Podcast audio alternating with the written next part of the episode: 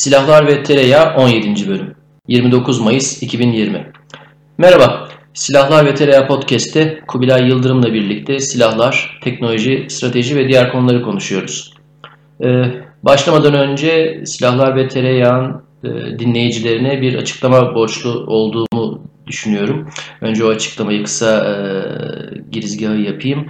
E, bir ara vermek durumunda kaldık silahlar ve tereyağına. E, tamamen benden ötürü, benim e, özel işlerimden dolayı e, tamamlamam gereken, halletmem gereken e, özel işlerimden dolayı e, ne yazık ki e, benden kaynaklanan bir şekilde e, bir süredir yayın yapamıyoruz. Aynı şekilde e, siyah, gri, beyaza e, ve dört deniz bültenine de vakit ayıramadığım için bunlar da aksadı. Ve aynı şekilde akademik yazınsal faaliyetlerim de dondu. Durmadı ama dondu. Neyse ki hallettik, bitti gitti. Yeniden faaliyete döndüm. E, sabırla bekleyen, bu süreyi sabırla bekleyen e, önce Kubilay'a ve sonra e, siz e, dinleyicilere e, teşekkür ediyorum ve tekrar bu ara içinde e, affımı rica ediyorum. E, tam bir ay olmuş e, en son bölümden bu yana e, ama bu ay bu bir ay içerisinde de e, hiç de az şeyler olmadı. E, tabii ki gündemin en birinci maddesi Covid-19 salgını. Bu salgının neden olduğu, doğrudan ya da dolaylı olarak neden olduğu e, etkiler, sonuçlar, e, dünyaya yaptığı etkiler. E, bu salgının siyasi, ekonomik ve ticari düzlemdeki yansımaları geride bıraktığımız bir ay içerisinde daha da somut şekilde görünmeye başladı. Pek çok ülke savunma bütçelerinde kesintilere gitmeye başladılar. Pek çok firma başta sivil havacılık olmak üzere genel olarak da havacılık endüstrisindeki pek çok firma e, geniş çaplı işten çıkarmalara başladı. E, Boeing bunlardan en olumsuz etkileneni oldu tabii. E, zaten salgından önce de e, ciddi sıkıntılarla boğuşan bir firmaydı. Üzerine de salgının etkileri gelince e, pek çok uçak siparişi iptal edilince e, Boeing çok ciddi bir şekilde işten çıkarmalara başladı. E, toplam iş gücünün %10'u kadar bir kısmını e, Boeing firması e, işten çıkartıyor. Diğer firmalarda da hem üretici firmalar hem de e, hizmet sağlayıcı firmalarda da çok yoğun işten çıkarmalar halen devam ediyor ve e, pek çok gelişmiş ülkenin ekonomisinde e, şimdiye kadar rastlanmamış ya da çok ender rastlanmış e, ekonomilerde daralma verilerine rastlamaya başladık. Küçülme verilerine rastlamaya başladık. Zaten salgından hemen önce e, petrol fiyatlarında çok büyük düşüşler olmuştu. E, orada, orada, orada da e, ciddi bir e, kriz söz konusuydu. Üstüne de e, Covid'in etkileri e, bu salgından sonra e, tırnak işareti içerisinde o hep bahsedilen yeni normal gerçekleşir mi? Nasıl gerçekleşir? Ayrı mesele. Ama o yeni normal herhalde çok güzel bir normal olmayacak. Çünkü uzunca bir süre dünya ekonomisi ciddi sıkıntılarla baş edecek gibi gözüküyor. Bunlardan gayrı Tabii Türkiye'nin gündemi de e, zaten ne zaman sakindi ki bu dönemde bu bir ayda e, daha hareketli, daha sakin olsun. Türkiye'nin gündemi tabii ki bizi şaşırtmadı. Hem içeride hem dışarıda e, önemli meselelerle e, ilgileniyoruz ya da gündemimize geliyor. E, Libya bu arada hızlı bir şekilde tekrar şiddetlendi. Libya'daki çatışmalar, oradaki gelişmeler. E, Libya'da Ulusal Mutabakat Hükümeti, Birleşmiş Milletler tarafından e, tanınan resmi hükümet olan Ulusal Mutabakat Hükümeti ve e, ona karşı bir isyan, silahlı bir isyan yürüten Hafter ve onun e, Libya e, ordusu ya da Libya Ulusal Ordusu arasındaki çatışmalarda şiddetlenme ve buna mukabil her iki tarafı destekleyen ülkelerin de e, Libya iç savaşına e, müdahil olma e, tarz, şekil ve kapsamlarında e, ciddi artışlar gördük, ciddi gelişmeler gördük. E, önce e, Trablus etrafındaki kuşatma, Trablus çevresindeki çatışmalar, e, hemen akabinde Vatia hava üssü ve bu üssün e, alınması, geri alınması Aynı zamanda da Libya'nın özellikle bu, bu bölgeler merkezde olarak çeşitli kesimlerinde yaşanan çatışmalar e, bu bir ay içerisinde e, giderek şiddetlendi.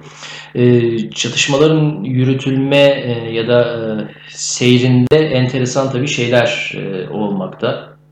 Bunların en başta geleni Ulusal Mutabakat Hükümeti ve Türkiye'nin doğrudan ya da dolaylı olarak insansız hava araçlarını, silahlı, silahlı, silahlı insansız hava araçlarını kullanmakta olduğunu ve bunlarla çok ciddi sonuçlar elde ettiğini görmekteyiz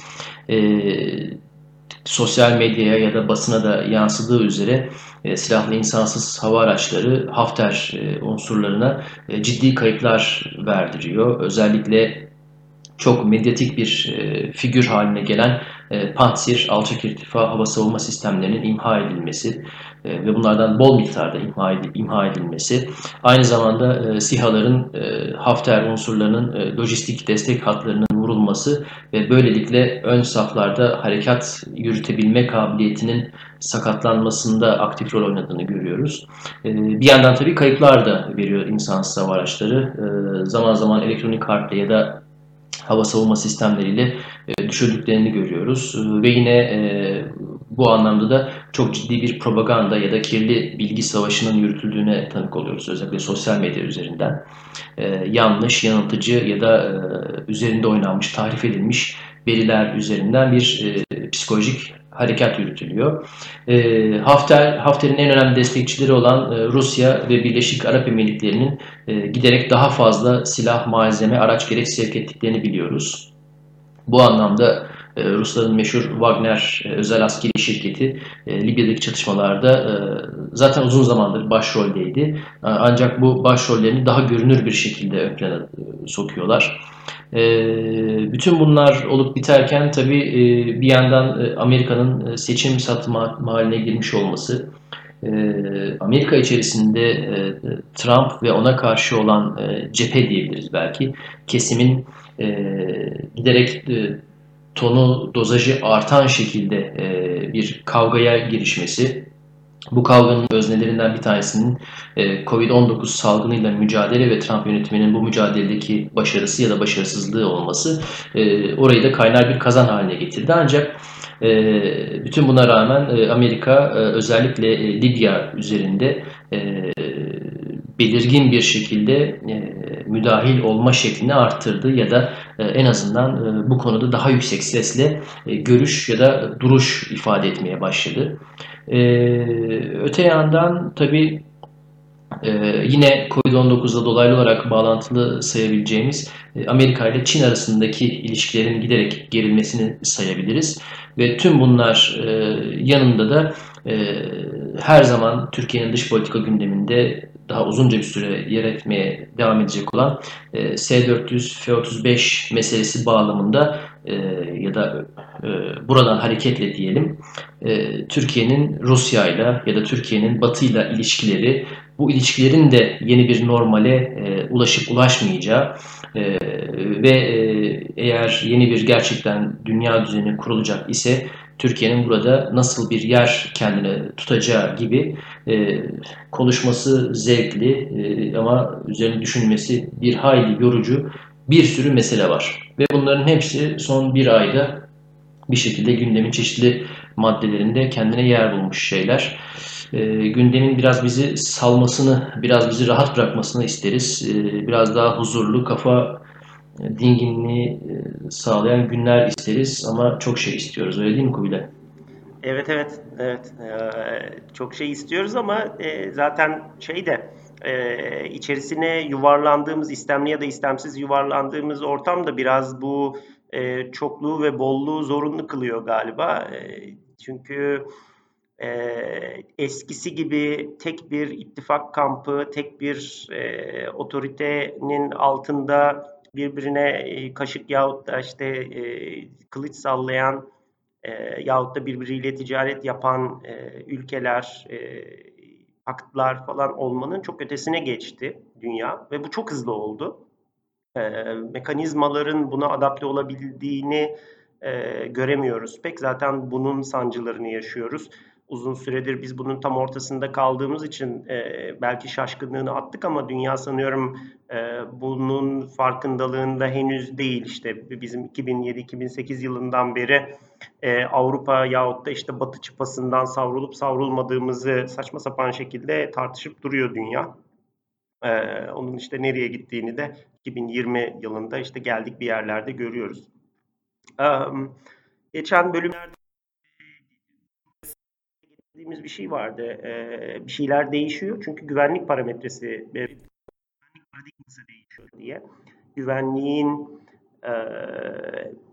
güvenliğin nasıl algılandığı ve nasıl tesis edildiği mekanizmaları, e, ortaklaşmalar e, farklılaşıyor diye. E, bizim işte çokça başımızı ağrıtan, birçok ülkenin pek farkında olmadığı, e, işte kendisine dikte ettirilen şeyleri e, tekrar papağan gibi tekrar etmekten e, başka fazlaca bir fonksiyonu olmadığı ama bizim çok içinde kaldığımız için başımızı ağrıtan bir işte bu e, e, proxileşme, devlet dışı aktörlere bir takım işleri havale etme falan gibi bir e, şey vardı. E, bir trend vardı ve işte bunu biz PKK ile Amerika'nın e, aşırı flörtüyle vesaire falan çok çok e, yakinen yaşadık bu güvenlik paradigmasının bu buraya doğru savrulunmaya çalışılan, böyle satılan e, paradigmanın ufak tefek değişmeye başladığını e, gördük. Geçen bölümlerde de konuşmuştuk. İşte Türkiye bu konuda bir devlet, sofistike bir devlet olarak da neler başarabildiğini e, iyi kötü ispatlamış oldu. E, hem ona karşı e, düşünülen bazı e, hamleleri boşa çıkartarak ama aynı zamanda ciddi bir güvenlik partneri olarak e, yeniden e, ciddiye alınmayı, değerlendirilmeyi belki de hak ederek e, diyeyim. Buradaki biraz önce senin girizgahını yaptığın Libya konusu mesela bu sürecin ne kadar çapraşık, çetrefilli, ne kadar birbirini kesen bir şeyde örgüde olduğunu gösteriyor. Libya'da hani işte biz güya Suriye'de e, Rusya ile iletişim içerisindeyiz ama e, Libya'da farklı kanatlardayız. E, Amerikalılar e, hem e, Hafter tarafını Hafter aslında işte gerçekten de e, CIA'in falan endoktrine ettiği adamlardan bir tanesi. Bunu tabii yani Sağır Sultan bile biliyor şey yapacak değiliz. E, mış gibi yapacak değiliz. O orada ama aynı zamanda da e, Seraj hükümetiyle bir şeyi var e, bu aralar e, gözle görülebilir bir e, desteği var.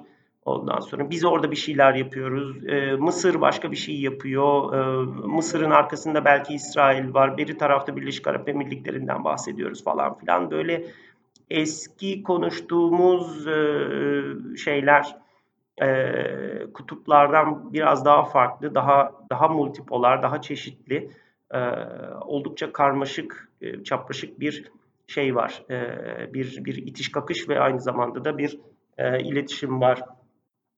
E,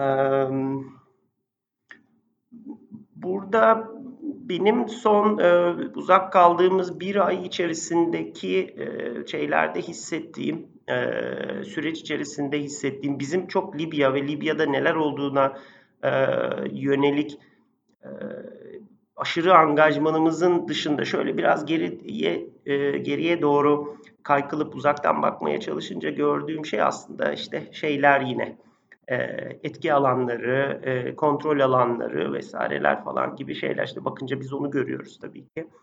Ve e, şeyin çok hızlı biraz önce senin söylediğin gibi işte Covid vesaire falan meselesiyle hakikaten Trump'ın Trump yönetiminin ama asıl olarak Amerika'nın Çin'le olan yüzleşme ve ihtilaflaşma konusunu artık şeye e, üst viteslere atmış olması çok çok bariz bir şekilde artık görülüyor.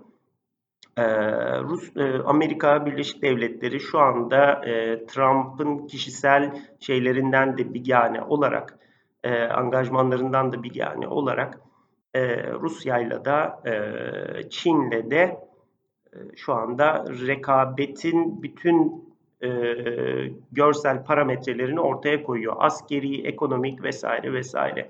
E, geçtiğimiz birkaç sene boyunca daha çok güvenlik faktörünü konuşuyorduk. Amerika aslında Avrupa içerisinde e, özellikle Doğu Avrupa ülkelerini Rusya'ya karşı, e, Pasifik ülkelerini Çin'e karşı bir güvenlik teminatı olarak yanında e, tutmaya çalışıyordu. Fakat son bir senenin getirdiği e, bazı ekonomik e, yozlaşmalarla diyeyim bir kelime uyduramadım oraya. Artı bir de en son tabii tüyü diken bu e, Covid meselesiyle mevzu tabii güvenlik e, mevzusu olmaktan belki de daha çok aynı zamanda bir ekonomik konu haline de gelmeye başladı ve e, ekonomi buradaki başak, başat parametre olmaya başladı.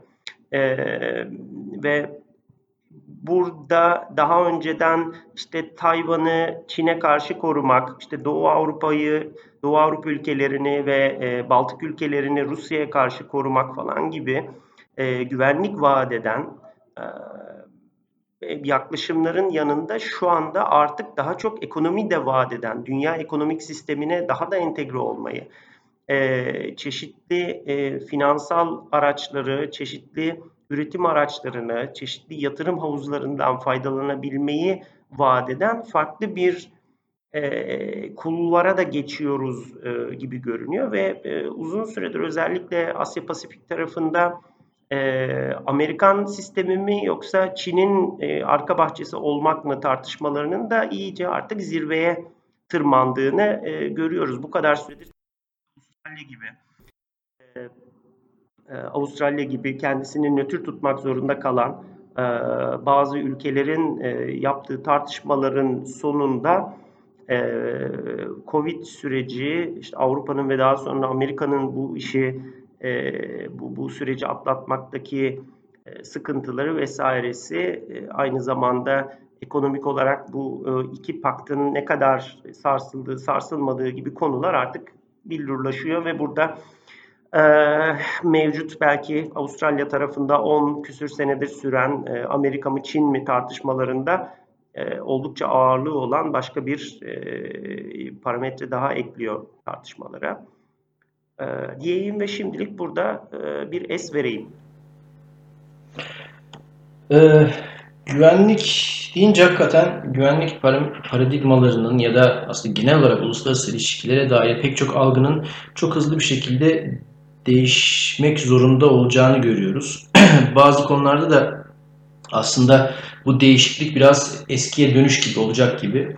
E, zaten aslında bir şey var. E, sinüsoidal bir eğri var. E, yani yükseliş ve düşüş gibi.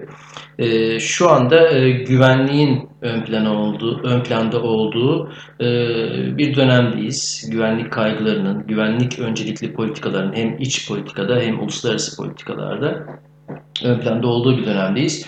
E, böyle dönemler e, doğal olarak devletleri ön plana çıkartıyor. Yani devletlerin kendi e, çıkarlarını, kendi önceliklerini, e, kendi kaygılarını ön plana çıkartıyor. Devletler arası, uluslararası ya da ulus üstü kurum, kuruluş ve aktörlerin artık giderek güdükleştiğini görüyoruz. Covid-19 süreci bu anlamda da aslında takip edilmeyi takip edilmeye değer bir süreç. Dünya Sağlık Örgütü ve onun çevresindeki tartışmalardan dolayı. Bu muhtemelen bundan sonraki süreçte Dünya Sağlık Örgütü'ne yönelik ciddi e, eleştiri ya da e, tartışmalarında e, daha da artarak devam edeceğini öngörebiliriz. Benzer şekilde Avrupa Birliği'nin ne ciddi bir sorgulama ve sorgulanma sürecine gireceğini tahmin edebiliriz. NATO ne kadar bu trendden kendini sakınabilecek o ayrı bir tartışma konusu. Bir okumaya göre bir e, kesime göre diyelim ya da e, NATO bunun gibi pek çok farklı süreçten e, bir şekilde e, yara bere alarak da olsa e, sağ çıkmayı başardı. E, bu yeni dönemden de kendini e, yeniden belki tanımlayarak ya da e, bir reforma tabi tutarak e, bundan da atlatarak çıkabilir. Bir diğer görüşe göre de benim biraz daha yakın olduğum görüşe göre de artık e, NATO'nun çok daha radikal bir şekilde belki yeniden yapılanmasının ya da e, belki küçük küçük NATO'lara bölünmesinin daha olası olduğu bir döneme yaklaşmış olabiliriz. Bu ayrı bir tartışma konusu ama Günün sonunda şu ortaya çıkıyor. Bir tarafta Amerika Birleşik Devletleri, bir tarafta Çin, ötede beri de farklı farklı ülkeler ve her her koyun şu anda kendi bacağından asılacak. O her bir koyun da farklı bir devlet. Bu devletlerin farklı konularda birbirleriyle kuracakları ilişkiler, işbirlikleri o oyunun genelini bir tehdit teşkil etmediği sürece izin verilebilecek, müsaade edilebilecek, müsamaha gösterilebilecek şeyler gibi olacak gibi gözüküyor. Bu anlamda aslında biraz şeye benziyor. Birinci Dünya Savaşı'ndan sonra düzeltiyorum İkinci Dünya Savaşı'ndan sonra hakim olan o işte liberalizmin ya da idealizmin artık iflas etmiş olduğu bu tarz işte Milletler Cemiyeti gibi kuruluşların hiçbir işe yaramayacağı işte güvenlik öncelikli politikaların ön planda olduğu bir daha realist, koyu realist bir e, dönemin hüküm sürdüğü gibi e, Covid sonrası süreçte de böyle bir şey ön planda olacak gibi. Şimdi bu e, sıkıcı cümleleri niye kurdum? Şundan dolayı biz bilmiyorum artık hani genlerimize mi işledi, millet olarak mı böyleyiz ya da zaten eşyanın tabiatı mı bunu gerektiriyor bilmiyorum ama e, çok fazla bir sıfır siyah beyaz düşünmeyi seviyoruz. Buna teşneyiz. Belki e, sıfır bir böyle ikili düşünce şekli daha kolay yanıtlar sunduğu için olabilir. Bilemiyorum. E, ama hani e, ondan değilse bundandır. Ocu değilse şucudur. İşte Amerika'dan değilse Rusya'dandır falan gibi. Ama bakıyorum bu sürece e, sanki Rusya'nın biraz daha e, rengi soluyor gibi. Yani Çin e, Amerika'ya şu anda e, meydan okuyan, her anlamda meydan okuyan, zaten meydan okuyordu da bu yeni süreçte de Amerika'nın karşısına yeni bir eş, Amerika'nın eşi ya da zıttı ya da aksi olarak öne çıkan bir ülke ama yani tek ülkede değil sonuçta. Bir tarafta farklı farklı güç odakları da var. Böyle bir ortamda e, güvenliği sağlamak için ya da işte ekonomik kalkınmayı sağlamak için, e, vatandaşlarına huzuru, refahı sağlamak için Türkiye gibi özellikle bölgesel iddiası, hedefi olan ülkelerin tek bir güç odağıyla ya da tek bir ülkeyle çok derin ittifaklar, ilişkiler ya da stratejik yoldaşlıklar kurması zaten çok mümkün değil. Hani şu olur, ya o da ne kadar doğru bir örnek e, ayrı mesele teşbihte hata olmaz ama hani tutup Polonya gibi Fort Trump falan açacak kadar bir Amerikancı olursak eğer ya da ne bileyim işte cezasını ödemeye razı gelip bütün Rusya'dan aldığı gazı kesip Amerika'dan gaz alacak kadar falan böyle enteresan yani siyasi öz olan e, hamleler, enerji hamleleri yapacaksak tamam e, eyvallah. E, ama e, günün sonunda ee, yine Türkiye burada tek örnek değil ama Türkiye gibi diyeyim e, bölgesel ülkelerin doğal olarak e, ellerinde farklı farklı e, kanallar ya da araçlar olması normal. Hele ki, hele ki Türkiye gibi hani ciddi bir tarihi ya da coğrafi derinliği olan bir ülkenin. E nedir bu derinlikler? İşte bunun içinde şu kaçınılmaz olarak din var. E, etnik farklı iletişim kanalları var. Coğrafya var e, ideolojik ya da siyasi e, mekanizmalar, aygıtlar var, e, enstrümanlar var. Türkiye bu anlamda aslında şanslı sayılabilecek bir ülke. Çünkü elindeki enstrümanların e, sayısı, çeşitliliği çok fazla. Dönemine göre, konjonktüre göre ya da e, hedefin niteliğine göre bu enstrümanları farklı kombinasyonlarda, farklı e, bileşenlerde kullanma e, avantajına ve lüksüne sahip bir ülke. E, Böyle bir ortamda güvenlik politikası geliştirirken aslında elinizdeki o Lego'nun e, parça sayı ve çeşidinin fazla olması e, iyi bir şey. Olabilir. Bilmiyorum yani bildiğimden böyle bilir kişi söyle, öyle bir edayla söylüyor değilim ama bana öyle geliyor ki e, Türkiye'nin farklı coğrafyalara nüfuz ederken kullanabileceği farklı enstrümanların olması aslında önüne çok değişik açılımlar sağlayabiliyor. Şu anda e, yani irticalen konuştuğum için şeyini hatırlayamıyorum ama e, bir şey Erbakan demişti e, gerilmiş bir ok gibi e, yani Türkiye'nin doğuya doğru yaptığı e, açılımlar ya da orada orası da yaptığı e, ilişkilerini düzeltici, iyileştirici politikalar aslında Batı ile ilişkilerinde de gelişmeye ve iyileşmeye vesile olabilir gibi. Yani gerçekten söyleyenin kim olduğunu şu anda hatırlamıyorum. Dinleyenlerden ya da sen eğer hatırlarsanız şey yaparsanız sevinirim. E, güzel bir benzetme ve bence doğru da bir benzetme. E, hani köprü benzetmesini ben hiç sevmem aslında. Köprü edilgendir. E, üzerinden geçersin ve eğer paralıysa parasını öder geçersin. Yoksa e, sonra neden olmaz o köprüden geçmişsindir. E, edilgen bir şeye benzetmek istemiyorum ama hakikaten böyle bir köprü vasfı var. E, şöyle bir örnekle toparlayayım söylemek istediğimi. İşte geçenlerde denk geldim. Hatta bir şeyler de yazmıştım. İşte Ekşi Sözlük'te tartışılan bir konuydu. Ee, bir tane dizi oyuncusu. Ee, ismi de ismini de almış oldum. Esra Bilgiç diye hatırlıyorum. Evet Esra Bilgiç bu e, Diriliş Ertuğrul dizisinde oynayan oyunculardan bir tanesi.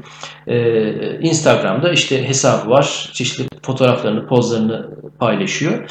Ve birdenbire e, bu Esra Bilgiç'in pozlarının altına e, Pakistan'dan e, ve Bangladeş'ten galiba pek çok e, kullanıcı yorumlar atmaya başlıyor. E, onu eleştiren işte giyimini, e, giyindiği kıyafetleri ya da işte makyajını, saçını, başını eleştiriyor. Ve eleştirilerinin genel ortak noktası da işte e, sen dizide e, şöyle bir roldesin e, ama burada böyle işte pozların var. Bu sana yakışıyor mu? İşte iyi bir Müslümana yakışıyor mu falan gibi e, eleştiriler, şeyler. Yani bu konu tartışılıyordu. Ben de o yani ilgimi çekti. Baktım neymiş ne değilmiş diye. Ee, benim başıma gelen bir iki sene önce e, benzer bir şeye e, benzer bir şeyi hatırlattı. Ben de onunla ilgili bir şey yazmıştım. O da şuydu e, işte ben birkaç sene önce hani sağlam bir üç senesi var belki daha da fazla öncedir. Bir Pakistan'ın bir gazetesinde ismini hatırlamıyorum bir görüş vermiştim, mülakat vermiştim. İşte Türk savunma sanayinin e, yaptığı ihracatlar gelişmesi ve özellikle Türkiye-Pakistan savunma sanayi işbirliği hakkında e, bir haberdi. Ben de o habere mülakat vermiştim. E, sonra aradan zaman geçmiş. Pakistan'ın bir web sitesi, bir haber sitesi o makaleyi kullanarak kendisi bir dosya hazırlamış, bir yazı hazırlamış. O yazıda da benim adım geçiyor işte tabii alıntı yaptıkları için. E, o yazıda adım geçtiği için zannediyorum e, bana e, benim Instagram'ımda birdenbire bir sürü Pakistan'dan, Bangladeş'ten mesajlar gelmeye başlamıştı. Ben de meselenin bu arka planını sonradan fark etmiştim. İlk anda anlam veremedim. Bir sürü mesajlar Pakistanlılardan. İşte e, selamun aleykümler, işte Türkiye'yi çok seviyorum. Türk bayrakları, kalpler falan. E, hatta bir tanesi çok şey der. Benim için lütfen Tayyip Erdoğan'a selam söyleyin, saygılarımı iletin gibi. E, bir sürü değişik değişik mesajlar geldi. Ben uzun süre anlam veremedim. Meselenin arka planını sonradan öğrendim. E, ya buna buna benzeterek ben Ekşi'deki şeyi yazmıştım. E, şimdi bir şekilde hani bu konuyu sağlıklı bir şekilde konuşmak Türkiye'de çok zor. Çünkü siyasi e, ağırlığı yüksek bir konu, kontamine bir konu. E, ama öyle ya da böyle Türkiye'nin ve hatta e, Recep Tayyip Erdoğan'ın e, o coğrafyada yani o coğrafyadan da kastım şudur. İşte Kuzey Afrika, Orta Doğu ve Güney Asya, e, Pakistan, Bangladeş'i kapsayacak o hani, e, İslam coğrafyası ya da İslam coğrafyasının bu kesiminde e, Türkiye'nin bir karşılığı var. Türkiye'nin ifade ettiği farklı farklı anlamlar var. Yekpare böyle e, homojen bir anlamda olduğunu düşünmüyorum ben bunun. E, Türkiye'nin burada bir e, bir algılanma şekli var. Ve özellikle e, Türkiye imajı ya da Türkiye e, kimliği bu coğrafyadaki e, orta ve alt gelir gruplarında ya da işte sokaktaki vatandaş diyebileceğimiz e, çok e, siyasi olarak karar alıcı ya da ön planda olmayan kesimde, yönetici elite mensup olmayan kesimde e, çok farklı bir yerde. E, duygusal olarak, belki bir rol model olarak, bir ideal olarak bilmiyorum. E, farklı farklı versiyonları olduğunu hissediyorum, tahmin ediyorum. Ama bu coğrafyada Türkiye'ye, Türkiye'nin farklı bir şeyi var, bir karşılığı var. Ve bu karşılık bu coğrafyada yaklaşık işte 2009, 10, 13'e kadar e, daha değişikti. İşte bizim bu ihraç ettiğimiz diziler bunun en sembolik örneğiydi. Özellikle Körfez ülkelerine, Birleşik Arap Emirlikleri'ne e, ihraç ettiğimiz diziler, Mısır'a bilhassa e, bunlarla farklı bir Türkiye modeli vardı ya da farklı bir Türkiye algısı vardı. Bu coğrafyadaki e, yönetici elitler ya da e, daha zengin, yüksek gelirli kesimin e, Türkiye'ye bakışını bunlar şekillendiriyordu. E, bunların hepsi aslında o soft power dediğimiz yumuşak gücün bir unsuru.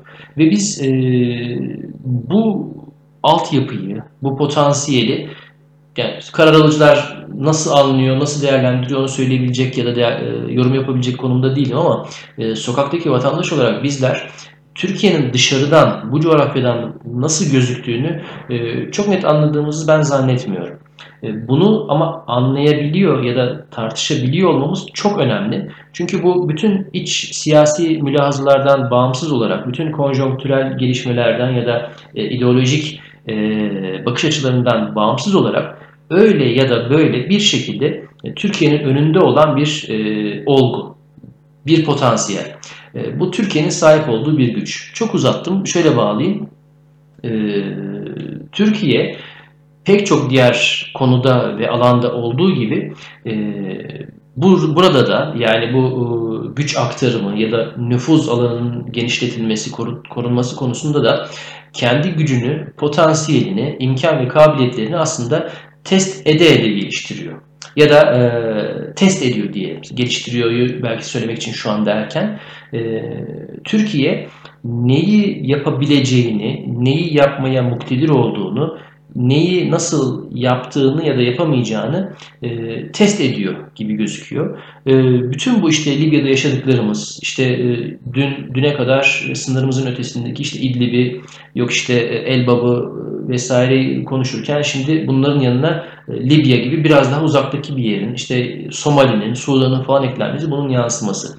E, bu genişlemeyi yalnızca ideolojik ya da e, siyasi bir e, dönüşüm ya da bir hamle olarak görmek bence yanıltıcı olur.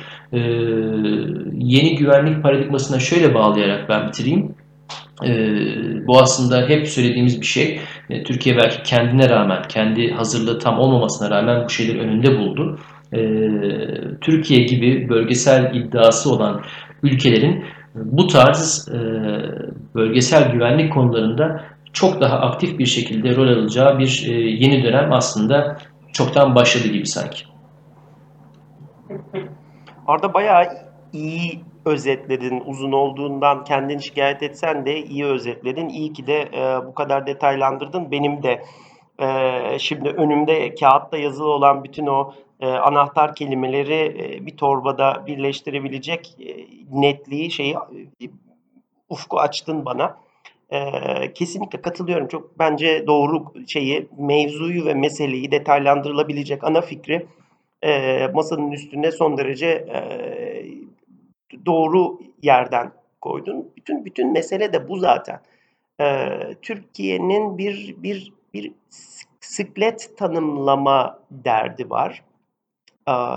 Ve bu devinimi biz bir süredir yaşıyoruz. İşte uzun süredir aslında gerek ekonomik sebeplerle gerek işte tarihsel sebeplerle falan Türkiye nüfusu ve ekonomik e, iz düşümü ile pek uyumlu olmayan e, bir varlık gösteriyordu. Halen öyle bu arada. Yani şimdi şan ve şeref dolu son 20 yılımız falan demeye çalışmıyorum. Bunun çok çok uzağında. E, Birçok e, şeyin dış politikadaki, ekonomideki, ticaretteki vesaire falan çeşitli şeylerin tüketimi, dünya edebiyatına, dünya sanatına ve dünya bilimine katkılar falan e, konusundaki e, orantısızlık e, çıkardığımız tangırtıya ve tatavaya nazaran e, o o e, şeylerdeki alanlardaki e, e, kısıdımız gerçekten şey ayrı birer konu ama nihayetinde bu işte kabuğunu kırmaya çalışma, bunu da döke saça yapma meselesi e, ve dünyayı tek bir bakış, tek bir dürbünü, o dürbünün baktığı yer e, şeyinde havsalasında e, algılamama tartışmasını yaşıyoruz. Ve senin de biraz önce söylediğin gibi ya bunları tartışamıyoruz aslında Türkiye'de işte hep, hep belirli bir takım şeylere dokunuyor oluyorsun e, yasak bölgelere dokunuyor oluyorsun, yanlış anlaşılıyorsun, şu oluyor, bu oluyor. Ama işte bu, bu da maalesef e, kabında durduğu gibi durmuyor. Hakikaten dediğin gibi o e, köprüye benzetmeden kaçınma örneğin bence çok şey e, iyi bir örnekti. Türkiye kendisini köprü olarak tanımlayarak gerçekten hiçbir şey yapamaz. Çünkü Türkiye bir köprü değil ya. Burada bir e, küçük küçük hani Balkan ülkeleri gibi küçük ülkeler gruplaşması falan olsaydık eski Yugoslavya toprağında oturan evet biz bir köprü olabilirdik ama hayır böyle değiliz. Biz kendi başına e, sınırın öteki tarafındaki adamla çok çok farklı ama epeyce de benzeyen e, kültürlerin geçiş bir bir böyle grileştiği bir alan olabiliriz ama yüzü oraya buraya dönük falan aktif üretim yapan, ticaret yapan, satan, e, can yakabilen falan bir ülkeyiz. Böyle köprü olmaz. Kendi başına bir ağırlığı olan falan bir şey. Bunu anlamlandırmak, altını doldurmakta zorlanıyoruz. O konuda işte beşeri hazırlığımızın olup olmadığı tartışılır. Biz de burada tartışıyoruz falan filan. Ama evet münakaşa ve mücadele bu. Ve bunun en enteresan benim anlamakta zorlandığım, sana da sıkça şikayet ettiğim şeylerden bir tanesi de bu. O bütün dünyanın konuştuğu, tartıştığı, kendisi için kendisini layık görüp tartışabildiği falan şeyleri döke saça da olsa biz de tartışıyoruz. Abi yani lan ne o paktan atıldığımız kalıyor, ne bilmem nereden savrulduğumuz kalıyor. Bunu yerli e, ve Türkiye'nin içinden özbeöz yetişmiş e, ve son derece parlak beyinler de benzer bir kolaycılığa kaçıyorlar. Zaten dışarıda herkes hazır böyle bir şey söylemeye. Hani e, şey gibi e, abi Rusya kötü adamdı işte yani hem Almanya'yı e, hani biz bizim kendi şeylerimizden izole etmek için Almanya'ya örnek veriyorum bizim işte o S-400 konuları falan ayrı şeyler ama e, Almanya'yı e, Kuzey Akımı 2'yi yapıyor diye ambargoya sokabiliyorsun. O kadar Rusya ile e, restleştiğini düşünüyorsun ve işte bizi sürekli Rus e, orbitine girmekle falan işte itham ediyorsun. Her türlü kapasitenle üzerimize geliyorsun. Okey. Ee, ama abi işte Emmanuel Macron'un son 3 aydır falan e, Rusya ile ilgili ilgili söylediği şeylerin bizim burada e, kendimizi yırtsak e, el şey yapabileceğimizden e, etki edebileceğimizden çok daha yüksek etkileri var işte. Yani o çok eski Avrasya kıtası ve buna Rusya'da yani Rusya'nın en azından işte Sibirya, Urallara kadar olan bölgesi de yani Rusya'nın bütün aslında bütün kaymak nüfusu da dahil e, şeyi e, bu Avrupa kıtasının içerisindedir ve hani artık onu kendimize bir karşıt görmeyeceğiz. Onu da entegre edeceğiz falan gibi o eski kadim e, münakaşa işte Rusların 400 senedir yaşadığı e, Avrupa'da uzun süredir tekrarlanan e, mevzunun e, Macron'un ağzından tekrar tekrar söylendiği e, tek, şey yapıldığı, gündeme taşındığı falan şeyleri görüyoruz. Ya hani nedir abi Fransa işte Batı ekseninden kopuyor mu? Hayır. Biraz önce senin söylediğin gibi işte paktlar, gruplar ama aynı zamanda ülkelerin kendi çıkarlarını da gözettikleri şeyler. Burada belki de hani Fransa'nın e, ne yapmaya çalıştığını bu şekilde de anlamlandırabiliriz. Evet, Fransa'nın sadece kendi çıkarları, Fransa'nın kendi çıkarları vesairesi falan yanında bir de demek ki kurduğu bir e, Avrupa Birliği hayali var. Avrupa Birliği'ni de çekip hem nüfusuyla hem ekonomik gücüyle hem askeri gücüyle karar alabilme kapasitesiyle falan o, o işte fazi alanları falan da doldurup Avrupa Birliği'ni bir yere sevk etmek, şeye de e, icbar etmek belki e, öyle denebilir. E, zorunda da hissediyor ülke. Yani e, Fransa evet işte fraternite, egalite.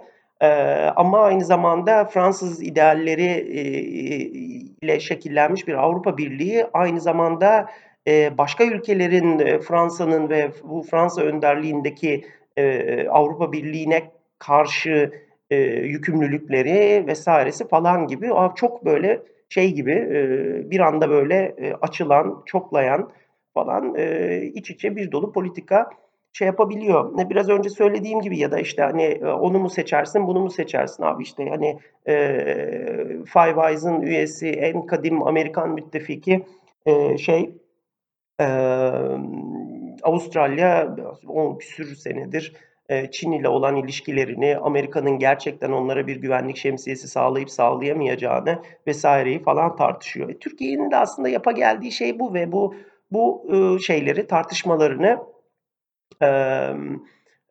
şartlar yenilendiği zaman tekrar tekrar yapıyor. Tabii bunu bildiğimiz anlamda belki daha batılı anlamda bir bir entelektüel tartışma platformuna taşıyamadığı için çeşitli sebeplerle aynı çıktıları göremiyoruz belki ama gün sonunda aslında tartışılmaya, denkleştirilmeye çalışılan şey bu. İşte hep söylediğimiz şey yani tamam Rusya ile belirli bir şeyin olur. Türkiye'nin nüfus alışverişi yaptığı yahut da turist alışverişi yaptığı e, domates alışverişi, hububat alışverişi yaptı. Gaz aldığı verdiği Rusya ile iletişimi evet bir tonda olur, bir böyle sempatiklikte olur falan ama yani kuzeyinde Rusya, doğusunda Rusya, e bir de e, Suriye karıştıktan sonra güneyinde Rusya olduğu ve Rusya böyle Mısır'la bilmem ne, onunla tatbikat, Çin donanması geldi, Akdeniz'de tatbikat yaparken ki Rusya ile iletişimi bambaşka olur. Bu bunu bu şekilde yeniden tanımlamasında e, hiçbir şey yok, e, hiçbir tuhaflık yok. Bunu eline yüzüne bulaştırıyordur, kötü yapıyordur, iyi yapıyordur. Onlar e, ayrıca tartışılır. E, ve şey e, yani bu, bu bakımdan e, az önce şeyin içerisine girmeye çalıştığım hani güvenlik belki şeyi güvenlikle falan e, tanımlamak, pakları güvenlikle tanımlamak aynı ama aynı zamanda bunun bir ayağı hani öyle bir yere de oturdu ki e, artık ekonomiyle de e, ekonomik e, müreffehlikle de e, tanımlamak durumundayız. Şeyde tabii Soğuk Savaş'ta gerçekten çok böyle keskin bir ayrım vardı. Yani hakikaten perperişan Sovyetler e, ve onun e, uyduları ve aynı zamanda gerçekten müreffehleşen e, Batı Paktı e, gibi. Şu anda tabii Çin-Amerika ayrımında pek böyle bir şeyden bahsedemiyoruz. E, çünkü Çin de çok büyük bir lokomotif, çok dinamik, çok çok çok dinamik gerçekten. Şey ne kadar, Avrupa ne kadar e, yani şey demek çok abartmak istemiyorum öyle değil çünkü böyle hani örümcek ağı bağlamış gibi falan değil ama ne kadar böyle yavaş, hantal, Amerika ne kadar e, belirli şeylerini, reflekslerini kaybetmiş falan ise Çin de bir o kadar dinamik. Gözü hiçbir şey görmüyor. Çok hızlılar, çok çok girişkenler. Yani çok çok girişkenler ve girişimciler. Ya Çin'in içerisinde e, uzun süredir işte anlatmaya çalışıyoruz şeyde. Öyle yani pek anlatıldığı gibi değil. Çin'in içerisinde e, teknolojiyi, devinimi, yaratıcılığı, girişimciliği teşvik eden birçok kendine has mekanizma kurulmuş durumda.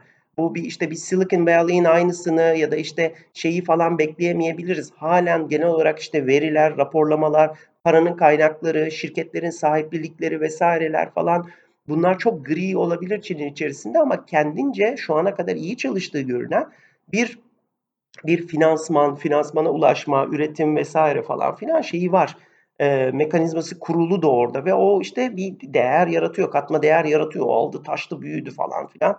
E, işte şimdi e, bendini aştı ve artık ta şeylere kadar, Avrupalara kadar falan uzuyor. E, bu arada da, da tabii e, herkesin, yani Avrupa Birliği de Çin'le iletişimini, Avrupa Birliği de e, Rusya ile iletişimini, ilişkilerini tartışıyor. Almanya tek başına e, Rusya ile Çin'le iletişimini, ilişkilerini, Amerika ile şeyi tartıyor Yani düşüyor derken paran işte şeylerin içerisinde almak lazım. İşte tartışamayarak tartışmak zorunda kalıyor. Ee, ve işte bir, biraz bunun şeyini yaşıyoruz, sıkıntısını yaşıyoruz. İşte o saçma tabularımızı ve kliklerimizi falan biraz daha belki şey yapıp bir tık daha e, bir takım olgulara açık hale gelebilsek ki yani işte görece tabi haksız da değil. Türkiye'de hep kendi içinde dayak yedi bundan. Yani ne zaman böyle e, o şeylerini, vanalarını gevşetse e, dayak yiyor işte. Yani bu geçtiğimiz 15-20 sene içerisinde gördük bunun da ya bazı şeylerin ne kadar dejenere olduğunu işte çeşitli e, bu PKK ile olan e, şey e, çatışmayı bir hali vakti yoluna sokalım falan. O dejenere oldu. İşte Avrupa Birliği ile dejenere oldu falan. Ama bunun yanında bunun tabii institüsyonel falan olarak, kurumsal olarak ve aslında halka da öğrettiği bir takım şeyler var. Hani bu, bu tartışma süreci ya da bu deneme süreci. Biraz önce sen de dedin ya hani sınırlarını sınama falan. Ya Türkiye her şeyi deniyor aslında bir şekilde. Bu başına patlıyor. Mesela 2004, 2006, 2007 yıllarında falan aslında hiç olmadığımız kadar Avrupa Birliği'ne yakındık öyle değil mi? Hani oraları da tattık aslında, oraları da gördük. E şimdi e, buna bir böyle e, bir requiem dizelim, bir ağıt yakalım falan desek ya şimdi geriye dönüp baktığımız zaman yakın olduğumuzu zannettiğimiz şeyde de o kadar yakın olamıyormuşuz. Oradaki limitleri iyi kötü görmüşüz aslında. Bak halen o 2004 yıllarının falan şeylerinin e, belirli şeyleri e, ya hallederiz siz gelince içeri girince hallederiz şeylerini e, e, dertlerine bak halen burada işte Kıbrıs'la bilmem kimle işte Doğu Akdeniz'de falan halen onu süpürmeye temizlemeye çalışıyoruz e, kurumuş kalıntılarını. E, ve bunların hepsi işte emek, para, resleşmeler falan şeklinde devam ediyor. Bu enteresan benim için e, ufuk açıcı şeylerden biri. Geçenlerde işte bu e, Carnegie Vakfı'nın Avrupa şubesinin bir paneli oldu yine tabii binlerce bu aralar işte bombardıman olan e, Zoom e, şey panellerinden bir tanesiydi. Şey için ben e, izledim onu. E, Dimitri Trenin de vardı orada. İşte Türkiye'yi tartıştılar falan. E, bir şeylerden bir tanesi de Mark Pierini'ydi. Mark Pierini de şeyden sonra bu e, Günter Verheugen'dan falan sonraki işte ya ondan sonraki ya ondan bir sonraki işte şeydi Avrupa Birliği'nin Türkiye e, masası şefi mi diyorduk ona, komiser mi diyorduk işte şeyiydi yani Türkiye'nin muhatap olduğu e, adamdı. E, hadi bir, bir, bir, treninden bahsetmişken o şey falan diyordu işte yani Rus ya, ya Türkiye yani oturup herkes onu tartışıyor. Türkiye Rusya or, e, şeyine eksenine mi girdi falan diye. Lan Rusya'nın bir ekseni yok ki Türkiye Rusya eksenine girsin. Hani e, anlaşabiliyor. Bu iki ülke anlaşabiliyor. Anlaşamadıkları noktaları da e, soğutmayı başarabiliyor gibi çok basit şey yaptı. Çok çelebi bir adamdır. Şey ben çok severim Trenini. E, makuldü. Bir taraftan da hani onu dinleyeceğim diye Mark Pierini'ye e, maruz kaldım. Abi yıl olmuş 2020. Sen ki güya işte bu e, Levant bölgesini işte e, Türkiye'yi falan çok iyi tanımış, senelerce buraya gelmiş gitmiş falan adamsın. Ya bakışa falan bakıyorsun, anlattıklarına bakıyorsun. O kadar üstten, o kadar böyle uzak, o kadar şey ki e, kendini beğenmiş bir bakış ki. E, o zaman da maruz kaldığımız şey buydu aslında. Yani olmazmış aslında bu. Olması çok zormuş. Ne onlar bizi anlıyor, ne biz onları tam olarak anlıyoruz, ne de zaten anlamaya da fazla da niyetimiz de yok. E, onların hiç yok zaten. Ve bu işte şeyle e, o halde olamazmış zaten. Bunu hani ya hadi şu anda marka falan filan hani diyelim ki döndük 2006 yıllarına falan ya çok dinlemeyin siz dert etmeyin marka biz bir içeri girelim de ondan sonra hallederiz falan denip de halledilebilecek bir mesele gibi değilmiş e, aramızdaki farklılıklar, karşıtlıklar vesaire falan. Biraz bunları test ediyoruz. İşte Rusya ile yatıp kalkıyoruz, onunla ne olduğunu test ediyoruz falan. E, Amerika ile başımıza neler geldiğini gördük. İşte NATO yani biz 52'den sonra NATO'nun en sadık adamlarından biriydik. Bunu da biz söylemiyoruz. Ben Holtz'u bilmem kimi ıvır zıvır hepsi söylüyor yani şey var hani e, abi Türkler söz verir gelirler gemilerini gönderirler her zaman ve her yerdedirler profesyoneldirler falan yani askeri hani mil to mil derler ya onlar işte e, askeriden askeriye çok iyidir şudur budur falan filan diye. Abi biz de zannediyoruz ki sevilen sayılan adamız. Lan herif tatbikat oynattı ya şeyi e, Türkiye'nin Cumhurbaşkanı'nı villain olarak şey kırmızı kuvvet şeyi olarak falan. Hani de, herifler dalga geçtiler falan o kadar o seviyedeydi. Bunu konuşmuştuk daha önce.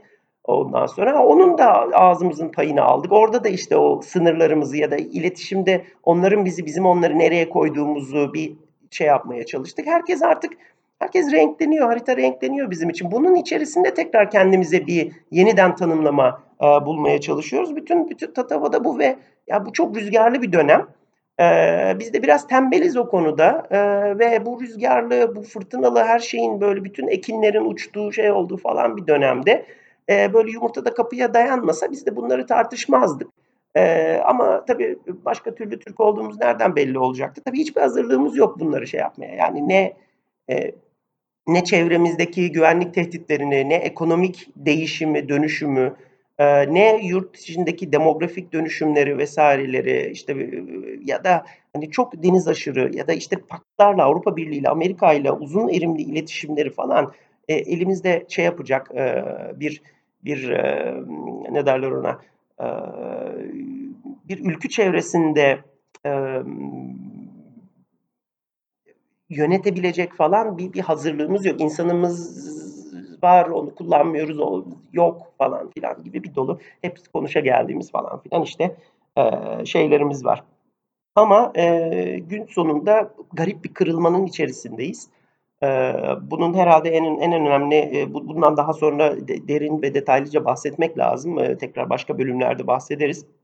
E, e, şey e, özellikle anlaşıldığı kadarıyla Kasım seçimlerine kadar bu işin dozajı artacak gibi görünüyor ama e, Amerika'nın başını çektiği pakt Çin'in belirli finansal kurumlara, belirli yönetsel kurum, uluslararası bir takım işte bu WHO'dur bilmem nedir, işte sağlık örgütüdür vesaire gibi şeylere, çeşitli teknolojilere işte yarı iletkenlerin üretimi, işte 5G'dir, şudur budur falan, çeşitli yazılımlardır, ARM mimarisidir falan.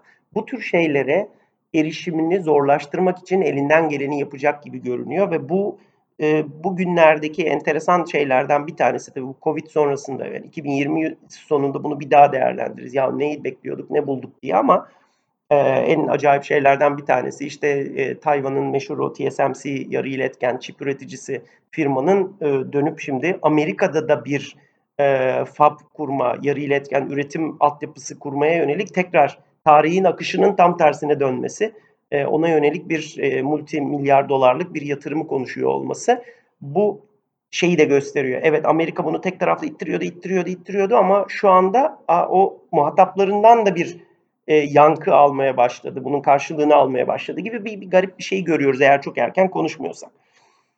Ee, ve burada da ekonomik rüzgarın çok arttığı, oradan buraya yani hani rüzgar derken şunu kastediyorum. Avrupa Birliği için başta Almanya gibi ihracat fazlası veren, üretime çok dayalı ekonomilerin tabii sempatik, e, tatlı günler yaşadığı e, yıllar oldu geçtiğimiz yıllar. Ya çünkü Çin çok büyük, o Asya pazarı, gelişen pazar, çok büyük pazardı. İşte Amerikalı Mercedes yapıp satıyordu, Siemens e, kontrol ünitesi yapıp satıyordu, makine yapıp satıyordu, bilmem ne. Hani ya kuyusu gibi atıyorsun kayboluyor falan. O kadar büyük ki pazar. E şimdi bu, bu rüzgar hep böyle Avrupa'dan şeye doğru gidiyordu falan. Avrupa'nın cebi doluyordu Çin'e doğru. Şimdi bu bir anda şeye dönmeye başladı. Birçok sektörde, birçok üründe artık Çin tarafından Avrupa'yı tehdit eder hale gelmeye başladı. Daha ucuza, benzer kalitede, e, çok iyi desteklenmiş şekilde falan e, böyle şey rüzgar bu sefer tam tersine esmeye başladı. E, o o rüzgarların dönüşümünün arasında kaldık e, ve şimdiye kadar hep güvenlik konuştuk, Suriye'yi konuştuk, onu konuştuk, işte İran'ı konuştuk, Libya'yı konuşuyoruz vesaire falan filan. Ama sanıyorum ki önümüzdeki 2-3 yılın e, konuları e, daha çok işte ekonomik ekonomik paklaşmalar falan olacak. Daha daha çok ekonomi, daha bizim yani seninle ikimizin bizim daha az bildiğimiz e, konulara doğru e, şey yapmamız gerekecek. Biraz ders çalışmamız gerekecek. Ee, ben biraz Rusya'ya değinip şey yapacağım ama öncesinde sen Çin'le bitirdin. Sen söylerken mesela aklıma şu geldi. Şimdi e, yani çok e, uç bir şey ama hani bunun gibi örneklerin sayısı milyon kere katlanacak herhalde. Şimdi mesela e, Çin'in en önemli aslında ihraç kalemlerinden birisi de turistleri malum. Ee, Avrupa'da özellikle Türkiye'ye çok fazla belki yok ama e, dünyanın pek çok yerinde e, çok ciddi Çin turist e, kafileleri gidiyor, gidiyordu. Mesela şimdiden sonra şey olsa e, böyle bir e, Çin'den e, turizm şirketleri, turlar e, otellere e, rezervasyon yaptırmaya kalksalar o otellerin e, şeyleri nasıl olacak acaba? Politikaları nasıl olacak? Yani Çin'den gelecek turistler, e, Çinlilere özel otel mi olacak? E, başka turistler ya da turist kafileleri, diğer ülkelerden kafileler, insanlar e, Çinli turistlerle, kafilelerle, gruplarla aynı otelde kalmak isteyecekler mi? Aynı hizmetleri almak isteyecekler mi? Bu durumda nasıl bir şey olacak? Yani biraz saçma göründüğünü farkındayım ama bunun gibi enteresan şeyler olacak gibi geliyor bana. Ve e, burada e, biraz psikolojik e, dozajı da olan, e, ticari tarafı da olan, e, psikolojik boyutu da e, ciddi etkili olacak e, farklı farklı şeyler devreye girecek. E, Çin'den e, düşük maliyete hızlı bir şekilde e, mikroçip alırken iyiydi ama şimdiden sonra nasıl olacak? Batı'nın özellikle Avrupa'nın üretim sistemlerini ciddi bir sınav bekliyor. Bu arada hani özellikle işte yine belki ideolojik sayıklarla işte Batı'ya, Amerika'ya karşı tepkili olanların işte Çin yükselen güç, onlarla daha fazla işbirliği kurmalıyız falan derken e, ben zaman zaman özel sohbetlerimde hep şey yaparım. Hani bunu söyleyenleri e, Çinli firmalarla iş yapmaya bir davet ediyorum. Hani e, bir taraf çok iyi, ideal, diğer taraf çok kötü anlamında söylemiyorum bunu ama e, Çinlilerle özellikle ileri teknoloji ya da e, işte makine vesaire konularında e, iş yaparken e, ciddi şekilde ömrünüzden ömür gidebiliyor. Neden? Çünkü e, Çin'le çalışıyorsanız eğer Çin'in şartlarına boyun eğmeniz gerekir. E, her şekilde onların önünüze koyduğu şeyleri kabul etmeniz gerekir ve zaten günün sonunda da hiçbir zaman ya da çoğu zaman diyelim ya verdikleri sözleri tutmazlar ya da esnetirler. Yani ben şu ana kadar hem kendim hem e, Çinlilerle iş yapanlarda bunun bir istisnasını pek görmedim. Tabii bu işin bambaşka biraz daha farklı boyutu ama hani e, Çin'le olan bu yeni e, karşılaşma ya da yeni e, ilişki kurma düzleminde e, Batı'yı çok ciddi bir sınavın beklediği bir gerçek. Benim deminki otel örneğim için biraz esprisiydi ama bunun gibi pek çok farklı şeyler olacak gibi gözüküyor. Ve bir süre sonra da e, ya benimsin ya kara toprağın e, tarzı e, dayatmalarla pek çok ülke karşı karşıya gelecek gibi Amerika'dan. Bu bir tarafa. E, sen az önce işte Rusya'dan bahsettin. Avrupa'nın Rusya ile olan ilişkilerini e, tanımlamasından bahsettin. E, Türkiye'de doğal olarak hani senin o atıfta bulunduğun e, görüş gibi e, Rusya ile belli bir e, iletişimi koruyabilmeyi başarabiliyor karşılıklı olarak tabii. Mesela işte tam biz bunları konuşurken yani yakın zamanda hani tam zamanını hatırlayamıyorum ama işte e, Amerikan bu B-1 bombardıman uçakları Karadeniz'de uçmuş.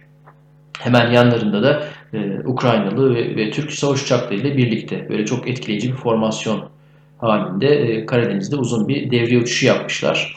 Çok manidar bir görüntü olmuş. Hatta tam şu anda konuşurken onun bir yandan da videosuna bakıyorum. İşte önde benim görebildiğim kadarıyla iki tane B1 var. E, her iki tarafında da e, bizim F-16'larımız ve Rusların şu anda şeyden çıktı ama göremiyorum. Herhalde Su-27 olsa gerek. E, Ruslar, işte Ukraynalıların uçakları var. E, genelde Rusya böyle mesajlar vermeyi severdi. E, işte uzun menzilli e, stratejik bombardıman uçaklarıyla, Tu-160'larla, Tu-95'lerle ya da Tu-22 M3'lerle e, uzun devriye uçuşları yapar, gövde gösterisi yapardı. İşte birkaç ülkenin hava sahasını ihlal eder, e, scramble kalkış yaptırtır. E, ondan sonra da hemen nanik yaparak kaçardı falan. Bu Rusya'nın genelde mesaj verme e, şekliydi, gövde gösterisi yapma şekliydi. Enteresan bir şekilde bu sefer Amerika e, iki yanına Ukrayna'yı ve Türkiye'yi alarak böyle bir mesaj yapmış, vermiş e, ve Karadeniz'de. Bir yandan bakıyoruz işte Türkiye Baltops'a katılıyor, Baltops tatbikatına katılıyor daha önceden Baltık Denizi'nde ve hedefi Rusya olan bir tatbikata. Ama öte tarafta bakıyorsun işte korona zamanında bile e, ağızlarında maskeleri, e, ellerinde eldivenleri Türk ve Rus askerleri İdlib'de el sıkışarak e, ortak devriye atıyorlar. Hatta çok enteresan da bir görüntü olmuştu. O sosyal medyada çok dikkat çekmedi benim gördüğüm kadarıyla. 9 Mayıs'tı galiba. Ya 8 ya 9 Mayıs'taki ortak devriyede bizim askerlerimizden bir tanesinin kolunda ya da işte göğüs tarafını hatırlamıyorum. Aziz George şeridi vardı. Aziz George da ee, özellikle bu Rusların e, büyük yurtsever savaşı olarak adlandırdığı İkinci Dünya Savaşı'yla artık ön plana çıkmış e, Rus ordusunun koruyucu azizi. E, ve onun işte renkleri olan e, neydi? Siyah sarıydı galiba. E, o renkler e, Rus ordusunun sembolüdür. Hani nasıl ki işte İngilizler yakalarına kırmızı neydi? E, şey, kır, gelincik. çiçek, çiçek e, gel, gelincik evet gelinciği takarlar. E, o e, sarı siyah şeritlerde e, Rus ordusunun verdiği kayıpları anmak için ya da bir sembolik destek şeyi e, bizim askerde Rus askerlerine belki jest yapmak için onların belki hediye ettiği o şeridi takmış. Hatta o şeritten bende de var. E, ben de 2014'te e, bir konferans için Moskova'ya gittiğimde işte o e, Mayıs ayındaki Zafer Günü hazırlıkları çerçevesinde sokak sokakta e, tüm gelen geçenleri bedava dağıtıyorlardı. Ben de bu neymiş diye almıştım. Sonradan merak edip araştırmıştım. Ben de bile vardır o şeritten. E şimdi böyle e, enteresan bir şey de Türkiye. Hani e, ocu musun, bucu musun? Hani NATO üyesiysen e, orada ne yapıyorsun? Hani S-400 falan geçtim o işin biraz daha farklı şeyi. Hani e, böyle farklı düzlemlerde aynı anda eş zamanlı farklı diyaloglar e, kuran, kafa göz yara yara belki bunları sürdüren e, bir ülke konumundayız. Ama tabii şu var, e, belli yerlerde belli kararları, belli tercihleri e, alabilen bir konumda olmamız gerekiyor. E, belli konularda risk almayı, e, risk almaya e, hazır, gerektiğinde o alınan risklerin bedelini de ödemeye hazır olmamız gerekiyor. E, bu coğrafyada özellikle böyle bir coğrafyada üç tane kıtanın kesişiminde yani değerini falan tekrar saymaya burada gerek yok. İlkokuldan beri ezberledik zaten ama böyle bir coğrafyada e, yaşamanın bir bedeli var. Ve bu bedel e, güvenli bir şekilde, müreffeh bir şekilde e, yaşayabilmek için belli bedelleri de gere gerektiğinde ödemeye hazır olmamız gerekiyor. Ne yazık ki böyle. Konuşması çok kolay ama bunu yapması çok daha farklı. Ee, bu bedel yalnızca e, kan değil, bu bedel yalnızca çekilen acılar değil. Bu bedel daha da fazla bir şekilde e, entelektüel e, ya da akademik bir kıvraklık ya da diplomatik bir kıvraklık gerektiriyor. Bir zihinsel kapasite gerektiriyor. Düşünme yeteneği gerektiriyor. Hani bu artık kavramdan giderek soğudum ama maalesef kullanmak zorunda kalacağım. Hani içi boşaltıldığı için maalesef diyorum yerli ve milli düşünebilmek gerekiyor. Yani başkalarının e, ihraç ettiği, sana ita, ithal edilen düşüncelerle değil. E, şeye toparlayayım en son kapatmadan önce sözü sana vermeden önce tam da yine bunların üstüne bizim bu tartışmamızın üstüne e, az önce dikkatimi çekti. E, pek çok görüşüne çok fazla katılmasam da aslında takip ettiğim bir e, yazardır, akademisyendir. Nicholas Stanford, e, War on the Rocks sitesinde bir e, makale yazmış. The Nonsense of Neo-Ottomanism yani yeni Osmanlıcılık saçmalığı Hoş geldin aramıza. Aynen öyle. Yani o da şey yapmış. Hatta oradaki e, sonuç cümlesini ben sana aktarayım. Aslında ana makalenin ana fikrini çok güzel özetliyor. E, Erdoğan ordusuyla birlikte Viyana kapılarına dayanmadığı müddetçe ee, buna Neo-Ottoman, Neo-Osmanlıcı diyemeyiz gibisinden bir şey demiş. Yani ne zaman e, Tayyip Erdoğan ordusuyla birlikte Viyana'ya saldırır o zaman e, yeni Osmanlıcı politika izlediğini iddia edebiliriz gibisinden bir şey demiş. E, şeyi eleştiriyor. E, özellikle Batı ve Avrupa kamuoyunda Türkiye'nin bu yeni dış politika e, hamlelerini ya da paradigmasını e, yeni Osmanlıcılık olarak adlandırma kolaycılığını eleştiriyor. E, Türkiye'nin bu dış politikada yaptıklarının yeni Osmanlıcılık olarak adlandırılamayacağı iddia edip bunun altını e, dolduruyor. Yer yer çok katılmadığım yerli e, kesimleri var makalenin. E, bağlantısını da e, daha sonra kayıt şeyinde SoundCloud'da ve YouTube'da paylaşırız. E, katılmadığım yerleri olmakla birlikte genel olarak aslında evet yani hep söylediğimiz şey bu o kadar basit değil. Bu öyle bir şey değil. Evet yani hakikaten Nick hoş geldin aramıza. Aynen ya. Ee, ama buradan da hani ben bu makale bir göz gezdirirken e, şunu düşündüm. Hani hep diyoruz ya Türkiye işte e, önünde bir manevra alanı bulacak ve bu manevra alanında at koşturmaya ne kadar hazırlıklıydı entelektüel olarak, e, düşünsel olarak, e, felsefi olarak.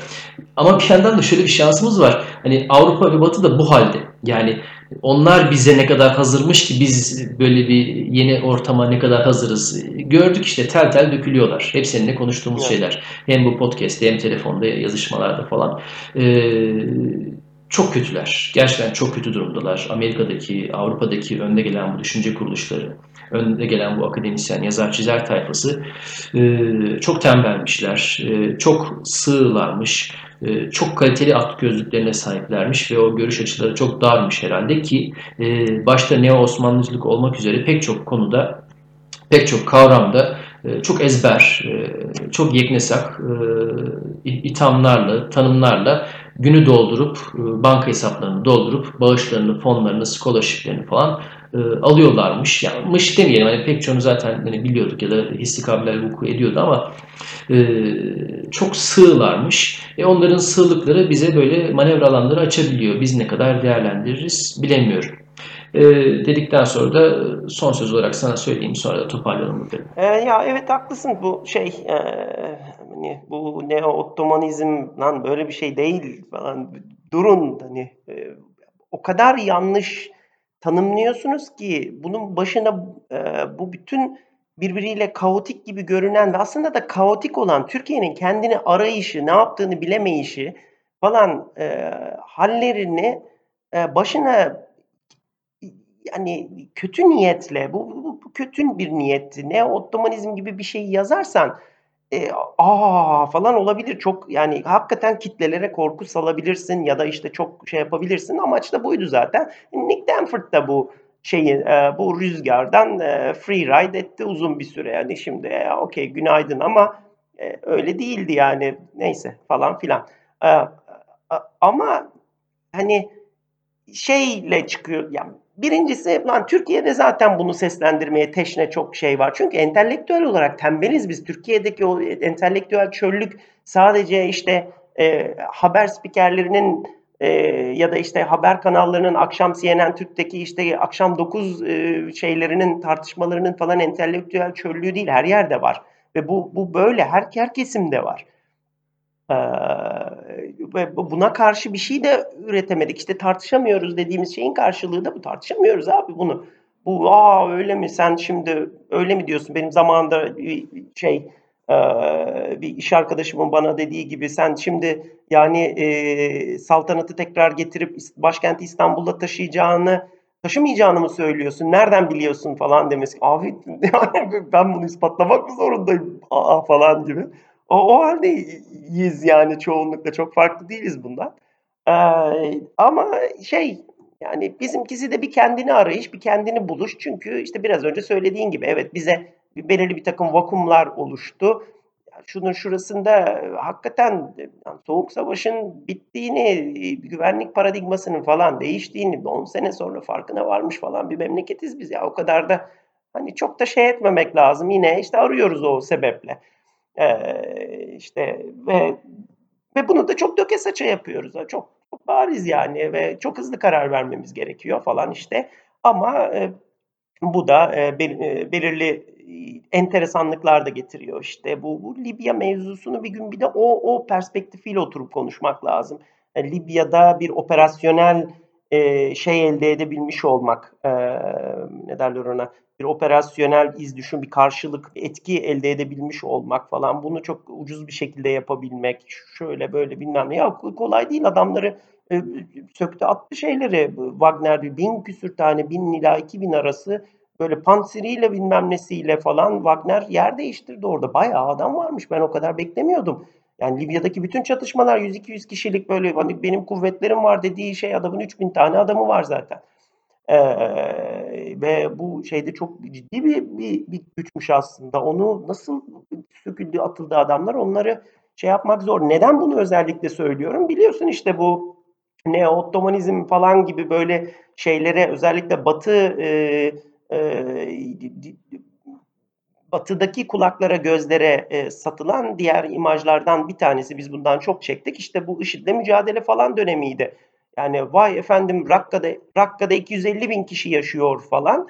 Normal bir e, Amerikalı bunu Rhode Island kadar falan bir yer zannediyor. Ya değil buradaki bizim Anadolu Organize Sanayi kadar bir yer aslında. Sıkış tepiş bir sürü adam var. Yani işte vay felluce gibi olurlarla bilmem nelerle falan en sonunda işte PKK'yı gittiler tepemize koydular. Bu da onun gibi. E hani hani böyleydi? Hani sahada şey yapılamazdı? Hani şuydu, hani buydu falan derken ha, Libya'da işte yani Türkiye'nin gölgesi var sadece orada. Kendisi çok böyle var yok arası e, hani tatlının içerisine karıştırılan tuz gibi falan böyle tadını alıyorsun ama almıyorsun gibi e, şekilde ama bin küsür tane o eski Spetsnazcı bilmem neci falan muhtemelen Suriye görmüş gelmiş e, şeyi Wagner'i de aldı süpürdü başka bir kenara atabildi.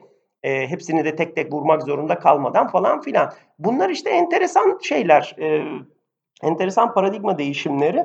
E, bu bu değişimi, bu bu bu dönüşümü e, oturup herhalde tartışacağız önümüzdeki şeylerde, muhabbetlerimizde. Çünkü e, geçenlerde e, ben çok sevmiştim ona. İlhan Uzgel'in e, Duvarda yanlış hatırlamıyorsam bir şeyi vardı, söyleşisi vardı.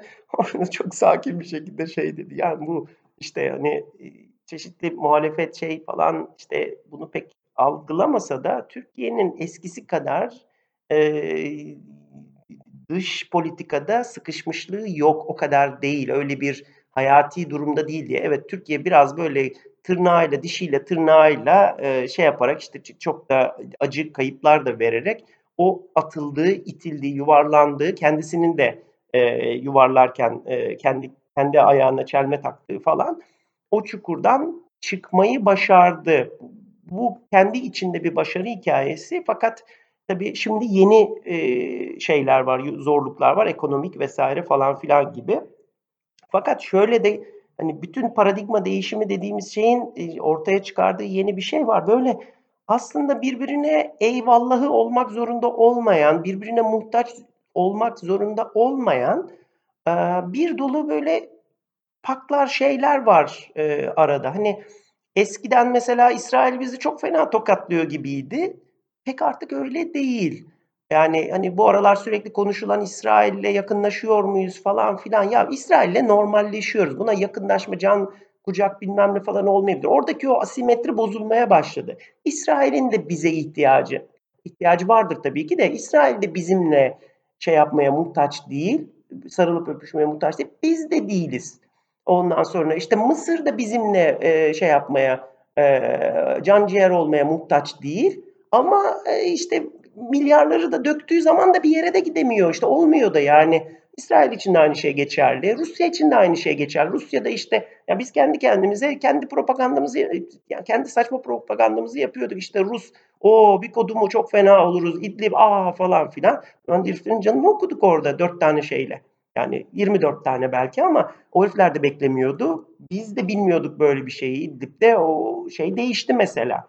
Yani demek ki birbirinin canını yakabiliyor. O zaman şey oturuyor işte o e, Amerikalı'nın B1'ine e, bizim tanker yakıt veriyor falan filan. Hani o Rusya'ya karşı ya da Baltops'ta işte bayrak gösteriyorsun ama aynı zamanda başka bir yerde de Rusya ile oturuyorsun, anlaşıyorsun. Askerin işte birbirine sempatiklik yapıyor falan filan. E işte çünkü kimsenin kimseye çok da eyvallahı yok. Bu iletişebilmek için tekrar oturup ya aslında hadi gömelim şu baltaları demek için doğru ortam belki de bu onu demeye çalışıyorum. Belki de e, o konuşamama, ilerleyememe, sürekli restleşme, sürekli birbirine bıçak sallama belki işte bu bu asimetriden kaynaklanıyordu. Şimdi herkes artık şeyde hani yani yorgan da gitti, kavga da mı bitti acaba? Hani bu bütün bu Doğu Akdeniz doğalgazı bilmem nesi falan. Doğalgazı işte koysan bedavaya versen alacak yok. E hadi, e hadi şimdi bir de konuşalım falan. Ama daha eşit sandalyelerden, eşit yüksekliklerden falan sanıyorum biraz böyle buna doğru şey yapıyoruz ama bunun bir de tabii ekonomik episodu var. Bakalım o onu nasıl şey yapacağız. Türkler bir de öyle Türkiye öyledir ya ekonomide çakar ama başka yerlerde e, onunla orantısız şeyler gösterir, adaptasyonlar gösterir. Bakalım ne yapacağız, ne edeceğiz onu konuşacağız. evet yani e, bu konuyu hem bizim e, podcast'te hem de Türkiye'de e, aklı yeten, kalemi yazan, e, eli tutan herkesin giderek daha fazla konuşması lazım. Ezberlerden mümkün olduğu kadar uzak, e, ön yargılardan ya da kalıplardan mümkün olduğu kadar azade bir şekilde aksi takdirde e, yine ezberlere, yine o fasit dairelere mahkum kalacağız gibi gözüküyor. Oradan bir çıkış yok. Şimdiye kadar çoktan anlamış olmamız gerektiği üzere. E, bu pilav da daha çok su kaldıracak ve bizim de yeteri kadar pirincimiz var neyse ki. Ama sonraki bölümlerde biraz saklayalım. Evet, böyleyken böyle. Bu bölümün sonuna geldik. Sonraki bölümlerde görüşmek üzere.